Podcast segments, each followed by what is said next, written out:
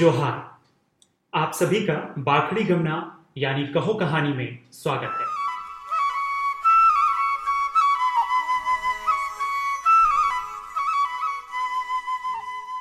मैं असगर खान आपके सामने इस सीरीज़ की दूसरी कहानी पेश करने जा रहा हूँ। दोस्तों, बाखड़ी गमना, कहो कहानी सीरीज़ हमने कोरोना महामारी से उपजे तनाव के उपचार के लिए शुरू किया है। इस सीरीज़ में हर रात 10 बजे आप किसी एक आदिवासी स्टोरी टेलर की कहानी सुनेंगे। सुनाने वाले आदिवासी भी हो सकते हैं, गैर आदिवासी भी। बाखड़ी गमना को आप आदिवासी साहित्य के फेसबुक पेज पर, झारखंडी अखड़ा के यूट्यूब चैनल पर या साउंड क्लाउड पर सुन सकते हैं।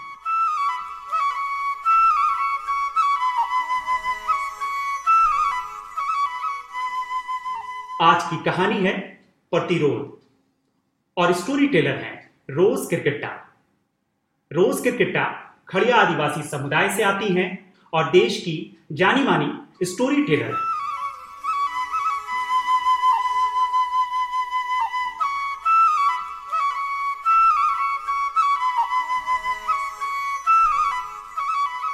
प्रतिरोध कहानी को सुनाने जा रही हैं युवा आदिवासी स्कॉलर प्रीति रंजना डुमडुम प्रीति सिमडेगा की रहने वाली हैं और रांची यूनिवर्सिटी से पीएचडी कर रही हैं। कविताएँ लिखती हैं और आलोचनात्मक लेखन करती हैं। आइए सुनते हैं आदिवासी स्टोरी टेलर रोज क्रिकेटा की कहानी प्रतिरोध। सुना रही हैं प्रीति रंजना डुमडुम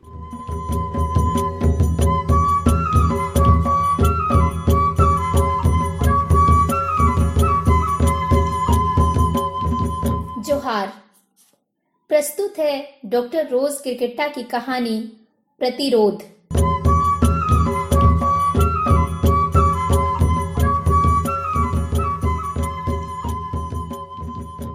भालू बासा, राजा बासा, दोनों बहुत पुराने गाँव हैं। दोनों लगभग दो किलोमीटर के फासले पर बसे हैं।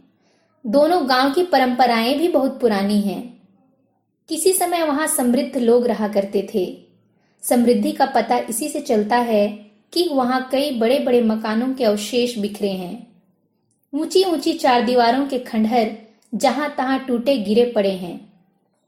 मकानों की मोटी मोटी दीवारें खड़ी हैं। छत और खिड़की दरवाजे निकाल लिए गए हैं।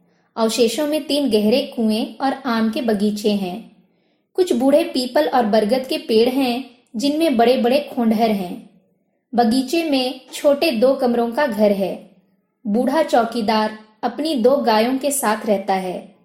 दूध बेचकर ही जीता है। पेड़ बूढ़े हो गए हैं, पर फलों के मौसम में लद जाते हैं। तब बच्चे कहाँ कहाँ से उधर टपकते हैं और बाग गुलजार रहता है। इन दोनों गाँवों में क्रमशः 80 और 105 घर हैं। सब छोटे किसान हैं। राजा बासा के उत्तर में भालू बासा गाँव, दक्षिण में कोलेंग पहाड़ी श्रृंखला, पूरब में जरगा नदी पश्चिम में लेटाबेड़ा गाँव, इसके बाद सड़क और खेत।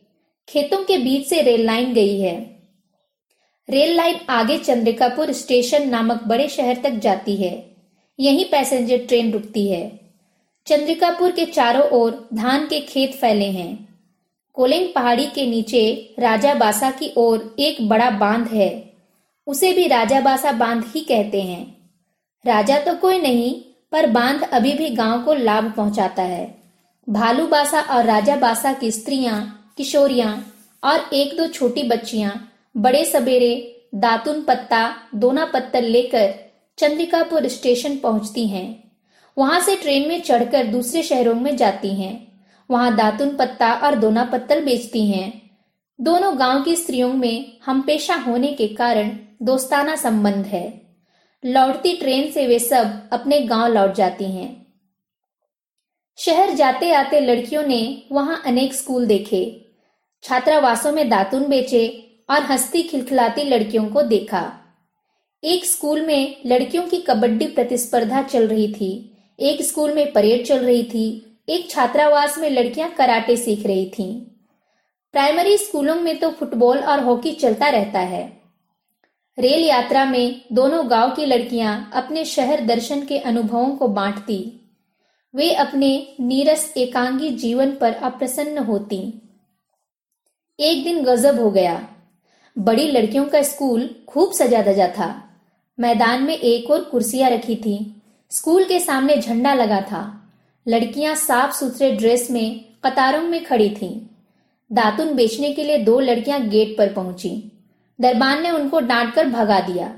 कहा, अभी डीसी साहब आएँगे, यहाँ गंदा मत करो। नहीं देख रही हो? अंधी हो?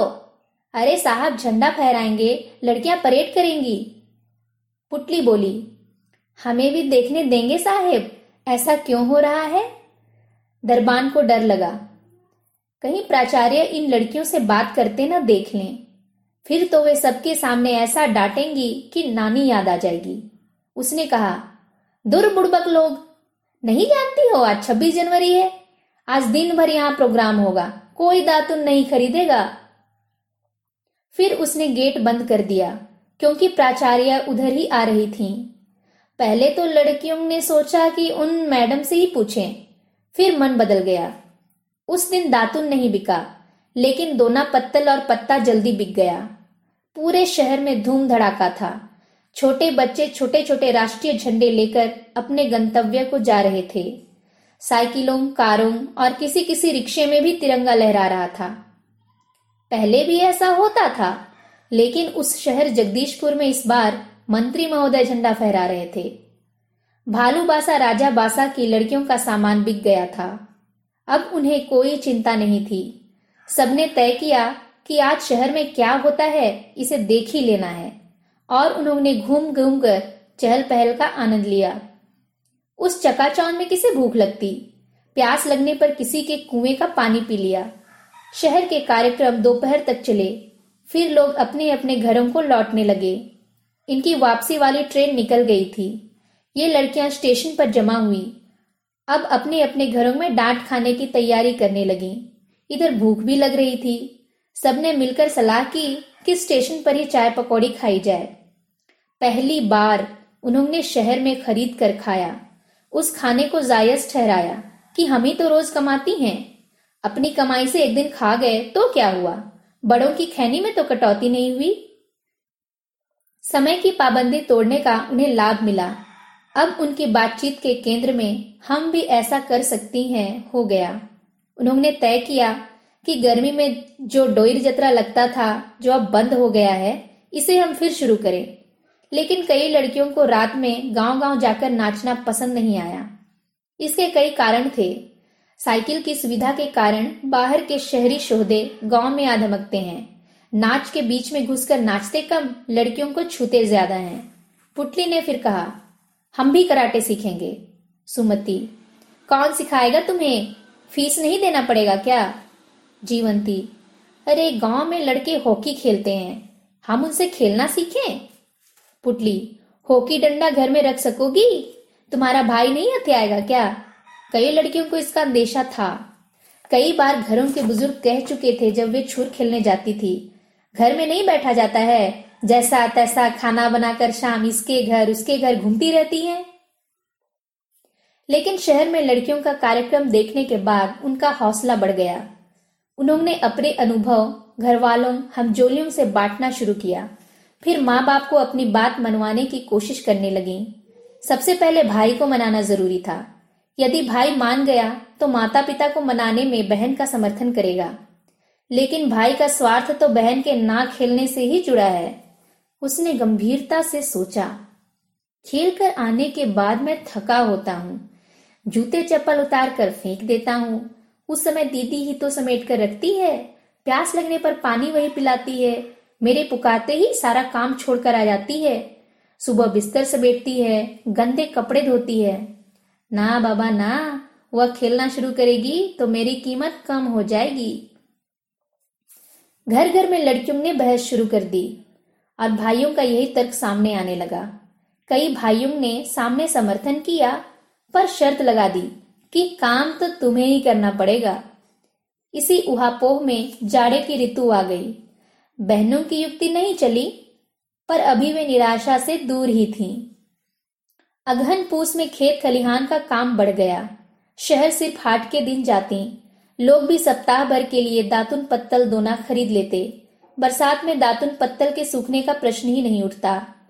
लड़कियाँ दिन में धान काटती और पूले छोड़ देती। सिर पर धान की पूलें ढोने से इनकार करने लगी। उन्होंने कहा, हमारा काम तो रांधना बांटना है धान ढोना नहीं। वे खेत से निकल जाती। पुरुष धुंधलके तक ढोते रहते। अंधेरा होने पर जैसे ही हाथ मुँह धोकर बैठते गर्मा गर्म खाना परोस देती। भाइयों को शिकायत का मौका ही नहीं मिल रहा था। पूस माघ से फिर जतरा, मेला और पर्व त्योहार शुरू हो जाते हैं। तब पत्तल, दोना, पत्तियाँ खूब बिकती हैं। लड़कियाँ प्रतिदिन सुबह बेचने निकलती और दोपहर तक लौट आती। सुस्ताने के बाद फिर जंगल से पत्ता लाती। घर में कम समय देने लगी। उम्रदार महिलाओं का काम बढ़ गया। भाई कहते, प्रतिदिन शहर जाने की क्या ज़रूरत?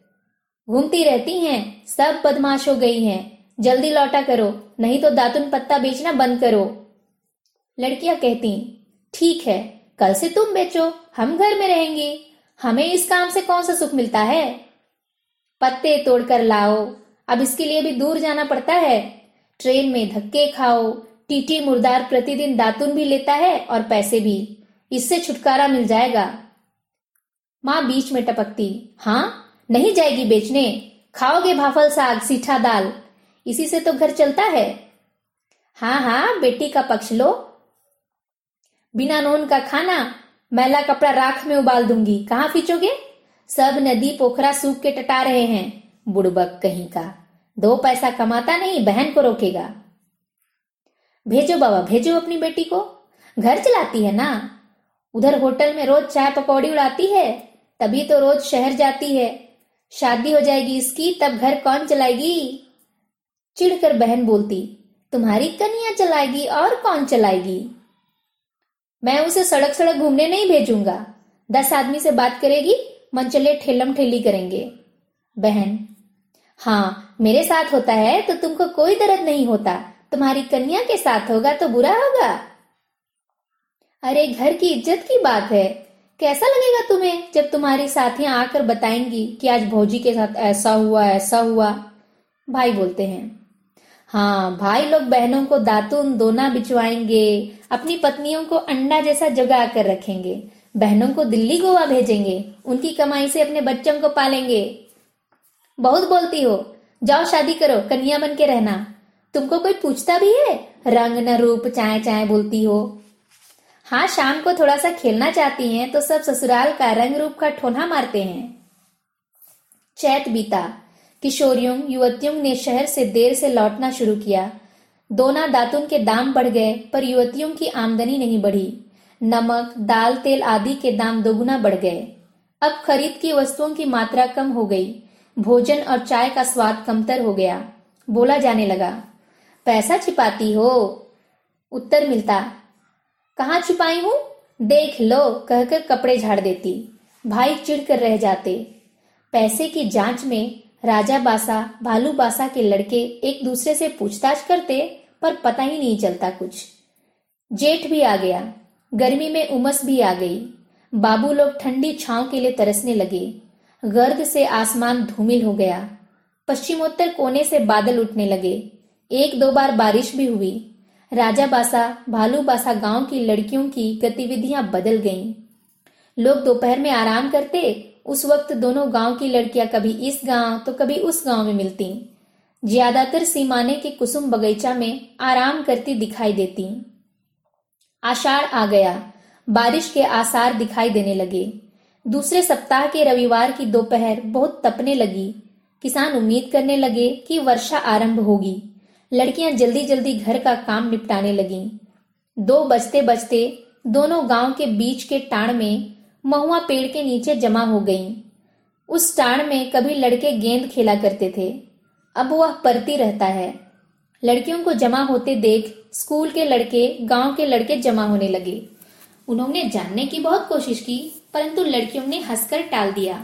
तीन बजते बजते सारी लड़कियाँ दो दलों में बटकर खड़ी थीं। इंतज़ार खत्म हुआ। दोनों गाँव में से सबसे लंबी लड़की एक फुटबॉल और सीटी लेकर आई। दोनों दलों को अलग किया, बीच में स्वयं सीटी और बॉल लेकर खड़ी हुई। सीटी बजाई और घूमकर दूसरी तरफ़ उसने बॉल उछाल दिया। मैच आरंभ हो गया। हल्की फुहार आरंभ हुई। इधर लड़कियाँ फुटबॉल पर किक मारने लगीं। अभ्यास बिना साड़ी पहनकर लड़कियाँ मैदान में उतरी थीं। बॉल पर जितना पैर चला, उससे अधिक लड़कियाँ एक दूसरे से टकराई। टकरा कर गिरी, फिसली और साड़ी में फंस कर गिरी। गोल पोस्ट तो था नहीं। जिसके पास बॉल गया, उसी ने जिधर चाह किक मार दिया। बिना नियम के इस खेल को देखने पहले लड़कों का झुंड आया।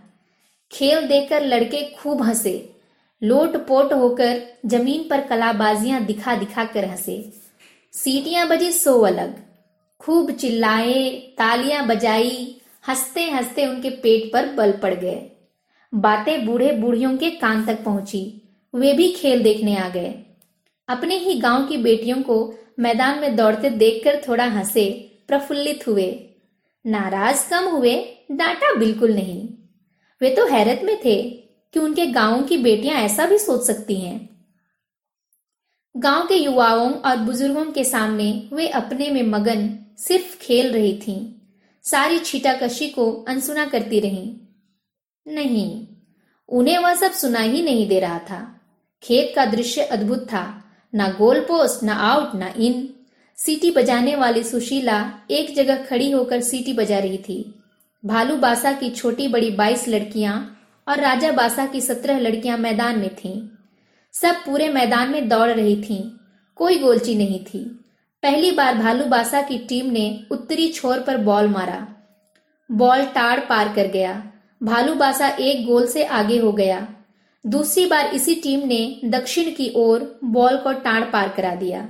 वे दो गोल से आगे हो गईं, पर तीसरा गोल दक्षिणी दिशा में ही हुआ। इस बार राजा बासा टीम ने गोल दागा था। तभी सुशीला ने सीटी बजाई और खेल खत्म हो गया। सारी लड़कियाँ बीच मैदान में जमा होकर बैठ गईं। थक गई थीं, गहरी सांस ले रही थीं, परंतु आँखें विजेताओं की सी चमक रही थी। ग्लानी का नामो निशान नहीं था। लड़कियाँ बैठ गईं। लड़कों का झुंड एक पल बिना गंवाए उनके पास पहुँचा। हर लड़का लड़कियों को नियम बताने को व्याकुल था। उनके कानून बताने से इतना शोर हो रहा था कि लड़कियों ने अपने अपने कान बंद कर लिए। आखिर एक बुज़ुर्ग उठे। उन्होंने लड़कों से कहा, गाय बैल को नहीं समेटना है। सब अपनी होशियारी छाट रहे हो।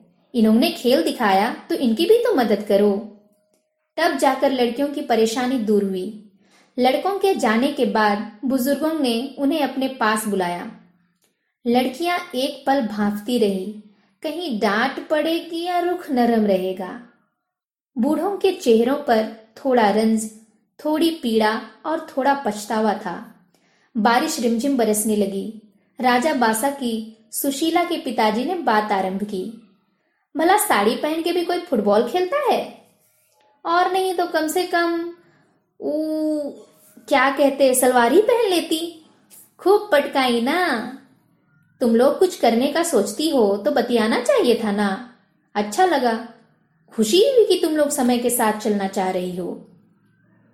वे फिर अपने साथ बैठे लोगों की ओर मुड़े। बोले, हम लोगों ने भी ध्यान नहीं दिया। जमाना बदल गया है। हमें अपना व्यवहार बदलना पड़ेगा। ये लोग शहर जाती हैं। प्रतिदिन देखती हैं कि लड़कियाँ पढ़ती हैं, पढ़ाती हैं। शहर से कुछ अच्छा सीख कर आती हैं तो अच्छी बात है। हमारा गाँव आगे बढ़ेगा। लता के पिता विश्राम बोले, लेकिन बताओ तो तुम लोग दो दो फुटबॉल कैसे ले सकी? प्रश्न सुनकर लड़कियाँ मुँह छिपाकर हंसने लगी। कुसुम बोली, नहीं डांटिएगा तो बताएँगी हम लोग। विश्राम, इतनी देर से बोल रहे हैं। तुमको क्या लग रहा है, डांटेंगे? कुसुम खा खा मत डांटिएगा। विश्राम सच सच बोलना। कुसुम स्कूलों के पास से शहर में गुजरते हैं। बिहान को सभी स्कूलों में लड़कियों का कसरत होता है। सब हमारी उम्र की हैं। हंसती भी खूब हैं। हम सब उन्हें देखती हैं। हमें सिर्फ़ काम करना होता है। हमने पहले भी खेलने की अनुमति मांगी थी, पर आप लोग मटिया गए। कुसुम के पिता नाराज़ होते हुए बोले, अरे, पैसा कहाँ से आया? सो बताओ। कैसे क्या सोचा? यह मत बताओ। बाप है तो भला बुरा भी हम ही सोचेंगे। पुनिया बोली दातुन पत्ते बेचते हैं, उसी से कुछ चंदा करके खरीदा है हमने। दुकान वाला किस्त में लेना स्वीकार किया, पैसा पूरा होने पर फुटबॉल मिल गया। बड़ी चालाक हो गई हो। चलो खा पीकर बर्बाद नहीं किया। छुपाना पड़ा। यह हमारी भूल थी, माफ़ी मांगती हैं। कहकर पुनिया रुआसी हो गई। आजा बोले, कंदरी लोग, ऐसे में फुटबॉल खेलोगी? खेलो, और पूरे नियम कानून से खेलो। जिला में खेल कूद होता है, वहाँ तक पहुंचो। ठीक, अब जाओ, घर भागो। लड़कियाँ हंसने लगी।